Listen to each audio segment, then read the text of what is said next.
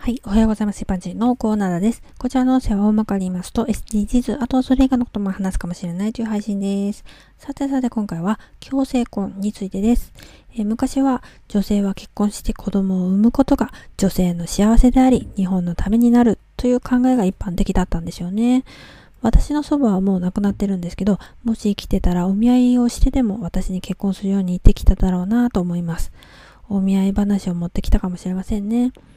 まあ、私はアホな子供だったのでね、子供の頃、世の中の人全員いつかは結婚しないといけないのかななんて思ってたんです。なぜそう思ってたのかわからないんですけど、なんだか思い込んでたんですよね。でもそれが小学生ぐらいだったかどこから情報を得たのかも忘れましたけど、別に結婚はしなくてもいいらしいというようなことを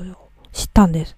その時ね、なんだそうなのと思って、まあそれは何かこう解放されたような自由を感じました。不思議だけど。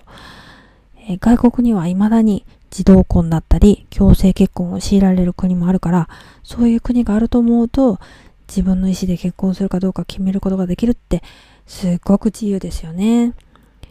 まあもし周りがいろいろ言ってくるような環境にいると焦ってしまう人もいると思うけど、時代も変わってきてるから未婚であることは恥ずかしいことではないですよ。えー、ではでは今回はこの辺で次回もお楽しみにまた聞いてくださいね。ではまた。